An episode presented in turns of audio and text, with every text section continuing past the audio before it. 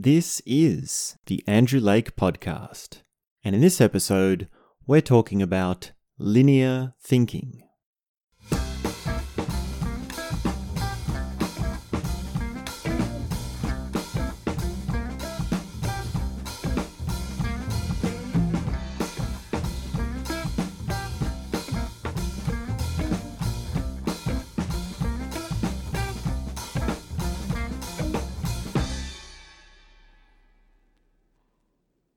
Linear thinking falls into one of our categories within philosophy of mind. So, theory of mind or philosophy of mind is what do we say the mind is? What can we say about the different kinds of thinking that we have? So, before we have talked about spectrum thinking. We also talked about systems thinking, network thinking, a few other forms of thinking like that. And I thought today we'd talk about linear thinking.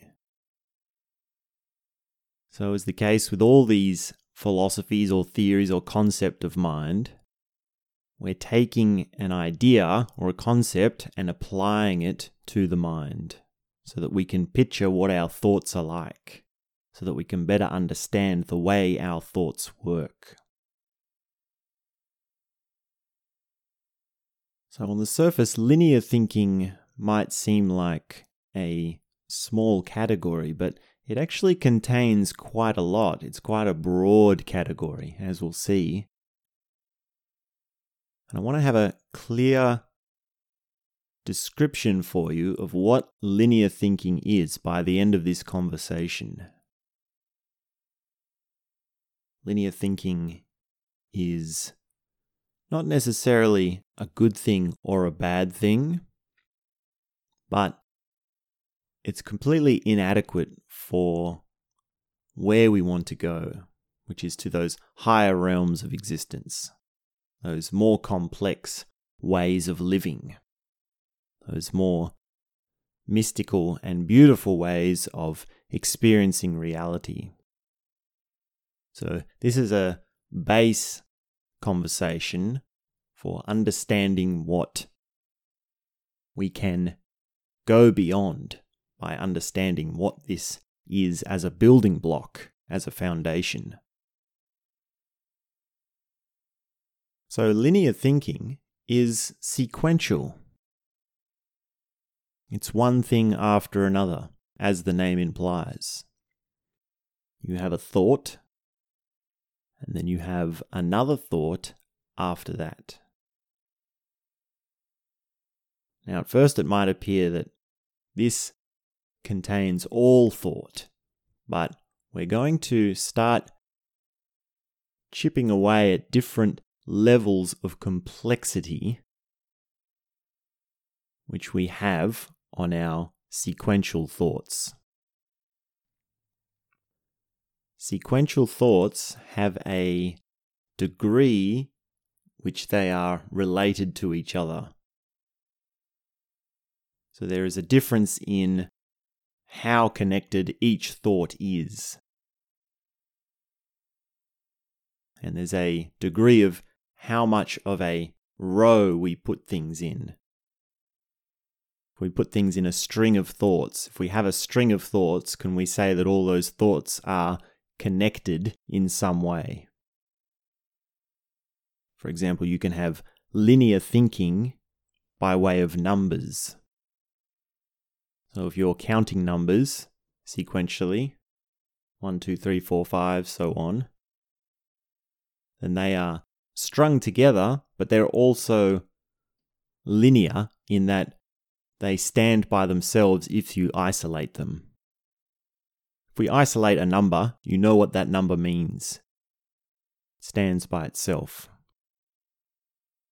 We also have certain phrases, certain statements, certain words that only make sense within a certain size of a context.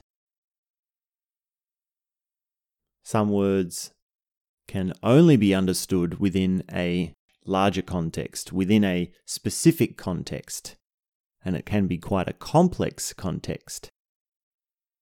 This is how we derive meaning to our words. This is how we derive weight to our words. So, linear thinking would be having a sequence of thoughts or phrases or words which can be isolated and yet still understood. So you'll have your string of thoughts, and we'll take one out and say, what does that mean? And it makes sense to itself what it means. This is typical of thinking over day to day activities.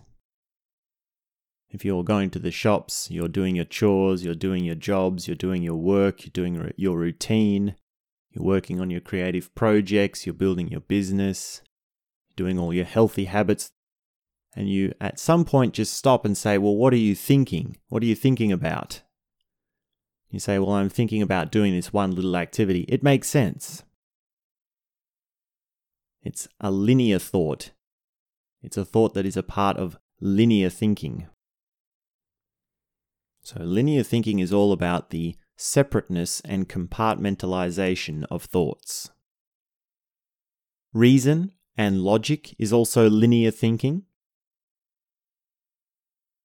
Reason can become quite complicated because you have your statement and anti statement, and then your synthesis.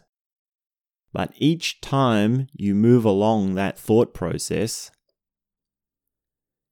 it's possible to keep that thought, each thought contained within itself. Your reasoning might be dependent on only one or two things. So, if your reasoning is dependent on a lot of things and there's a complicated web that you have to explain, that would be non-linear thought. Logic is quite similar because logic, you go along, you find a piece of information, and then you have to contend with a new piece of information as to what the truth is or what the logic of it is. You have to be going along discovering new compartmentalizations or isolated thoughts or ideas or concepts in order to understand the correct logic. So we have a scale of linear thinking that becomes more complicated as each thought becomes more dependent on a new thought, on each thought. The more interconnected your thoughts are, the less linear it is.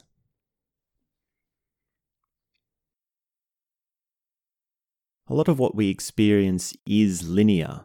We spend our daily life doing things in a linear way in a linear manner.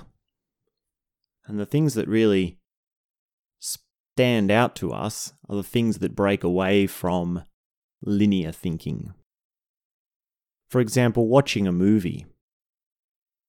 So, a, a movie is a sequence of shots, a sequence of scenes, a sequence of dialogue. And if it's a climactic movie, or if it's a well pieced together movie, each scene is going to build on the next. You're going to need the piece of information in preceding scenes to get to the next scenes to understand the significance of each scene. And really good movies have all of the movie, all of the scenes culminate together into this one climax where everything at once is bearing its pressure down on one moment. So this is the climax, this is the the bursting of the build-up of linear thought, of linear experiencing. So it's possible to think in such a way as to be non linear in the same way that a movie has its climax build in a linear way to become non linear. So there's a few other styles of thinking that we can use as little stepping stones to move away from linear thinking. So there is a famous book by Edward de Bono who wrote a book called Lateral Thinking. So, lateral thinking, as I understand it, is using linear thinking to become more versatile and move away from linear thinking. So, you're sidestepping your processes. You're seeing how things are related, and you feed yourself little tricks or traps that you have to come up with new creative processes for. So, vertical logic, usually, this is what De Bono says vertical logic is the typical starting with a piece of information, gaining a new piece of information, and then amalgamating the two. And then as new information comes in, you change what it is that you've got. You fit it into what you've got. And you extract your logic with the information that you've got. Whereas with lateral thinking, what we've got is a group of pieces of information which change the entire structure of the process depending on the order in which they're put in. So you might find that there's a new piece of information which completely exonerates your previous logic. All of it has to be redone. So he's got these exercises where there are shapes. He's got these little shapes in this book. And he says, well, how do you fit these shapes together in a square, for example? And they might be a bunch of triangles. And so you see that it's quite obvious on the first couple, but then he'll introduce this new shape where you have to pull apart all of your triangles in a totally new way in order to make a square or a rectangle. And there's a bunch of exercises like this. So lateral thinking is not vertical logic. It's also not critical thinking, which is something that De Bono talks about in his book. Critical thinking is more about rejecting something. So, this is choosing which information you decide not to include in your logic. So, logic can be exclusionary, you might say that I've got these little bits of information that are being placed together, and that makes my logic work. And if a piece of information comes along which ruins the structure of my logic, I might say that I reject that. I'm being critical of it, and I do not include it in my logical. I say it's non logical. It's not logical. So if it's disrupting my linear thought too much, I might be critical. So we've got critical thinking, logical thinking, and linear thinking all working in this dynamic. Rationality works in a similar way, but is slightly more complicated in that it causes synthesis to happen in a more nuanced way than logic. De Bono also talks about extracting principles. So, lateral thinking shows that there is a principle behind how a group of ideas or a group of thoughts work together, and that principle can be used in other ways and used in other situations and used in other patterns of thought. So it's one step more complicated than linear thinking, or it's a few steps more complicated. There was a few tools that De Bono came up with to help induce lateral thinking apart from just the shapes idea of the challenging logic idea. For example, he has this idea called the random entry.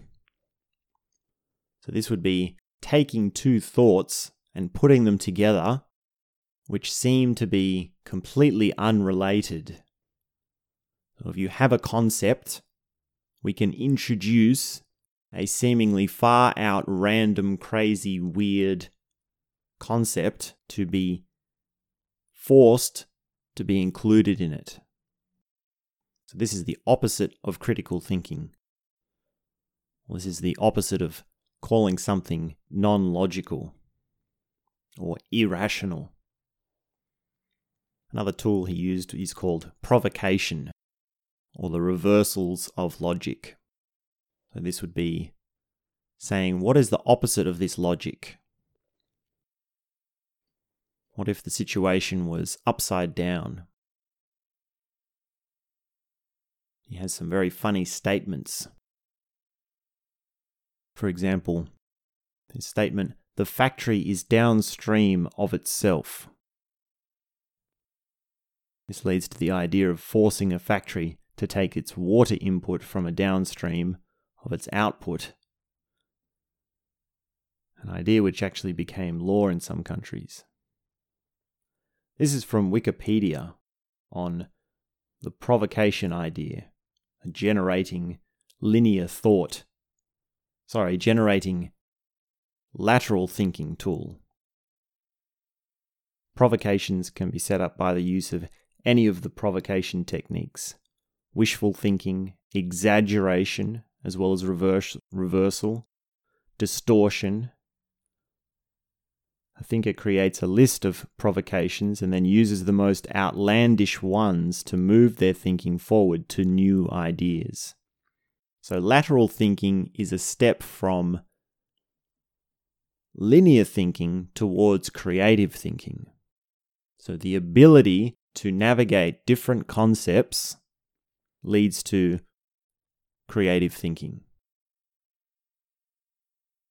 So, linear thinking is the opposite of malleable thinking. Linear thinking is the inability to have multiple layers between thoughts it's the inability to have categories of thoughts. Because it really depends on how many different kinds of thoughts you have. If all your thoughts are just your daily activities, your daily routines, your daily life, then you don't really need to come up with new categories of thoughts. You only have one category, it's just daily life. If you're just going along thinking about one kind of thing, then you don't really need to have a broader understanding of types of thought. So, lateral thinking is giving you ideas and processes that allow you to start breaking up into new ways of thinking. And one of the ways to escape out of linear thinking is to give yourself more amounts of information. You give your mind more information to deal with. You can give yourself more situations to deal with, more problems to deal with. If you challenge yourself and you are open to new experience, your mind will have to come up with new explanations and new categories and new ways of dealing with things. So, with each range of complexity in thought, there are different tools that are appropriate to dealing with the concepts and the kinds of thoughts. There is a time and a place for logic and reason, and there is a time and a place for critical thinking. And lateral thinking is really just a step beyond those. And what we're really trying to get towards is multidimensional thinking. So, multidimensional thinking is the complete opposite of linear thinking. If you think of linear thinking as a piece of string, you can go along this piece of string only in one way, in one direction. If you want to go to a new thought, you have to travel along this one piece of string. It might be a very long piece of string, might be a constant piece of string. This is the metaphor of linear thinking. With multidimensional thinking, you don't have one piece of string, you have an entire web. You have strings connected all over the place. And not only that, but you can appear at any point in the web at any time. So, for linear thinking, for someone to go to one concept from another concept, they've got to travel along the piece of string all the way there and all the way back. It takes a very long time to go from one end of the string to the other. But with multidimensional thinking, there is a web where all the different ideas and concepts are completely connected and they're right next close to each other.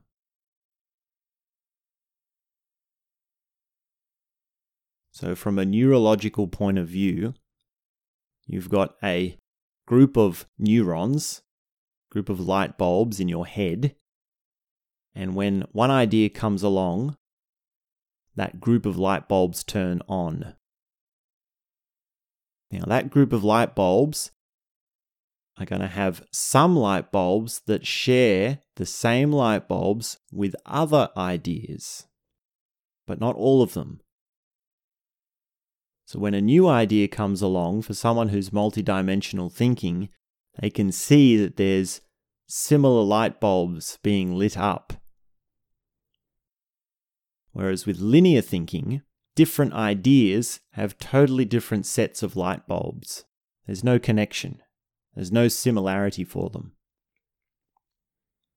So, linear thinking is really the enemy of neuroplasticity, of the ease of moving around ideas and concepts, the ease of having different thoughts and connecting thoughts, connecting the dots.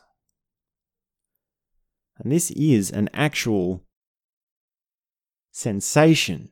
This is a experience that someone has. When you think differently, you feel differently. Your experience of reality is different. And if you understand what it's like to have linear thought as opposed to multidimensional thought, the difference is as bright as day. Of course, a linear thinking person doesn't understand multidimensional thinking. Even if you do have multidimensional thinking, well, you do know it, you do know the difference, but it doesn't mean you're necessarily always able to recognize when you're operating within each one. So, at different times in the day, you might be having different ways of thinking.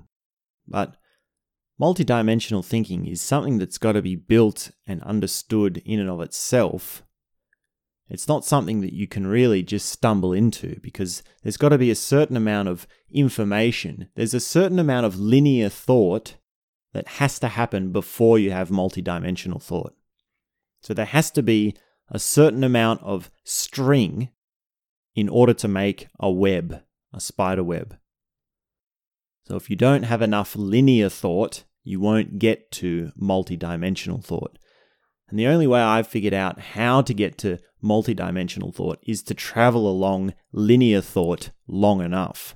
So if you are thinking in a linear way, and logic and critical thinking and lateral thinking are new concepts to you, the only advice I have for you is to just keep going along your linear thought. If you're being exposed to these ideas, you're already being fed new information, so your mind is already opening up. So you're already heading in the right direction just by listening to this sort of talk, just by listening to this sort of philosophy of mind, concept of mind. So, those are a few of the concepts of thought that we can deal with. These are the concepts that we can use to break open our experience of reality. Linear thought, logic, reason and rationality, lateral thinking, critical thinking, generating ideas, extracting principles, provocation, random entry, exaggeration, reversal, distortion, wishful thinking, these are all little steps that we can take in our line from linear thinking towards multidimensional thinking. If you'd like to find out more about lateral thinking, you can look up Edward de Bono. And thanks very much for tuning in. My name is Andrew, and we'll be back soon with more.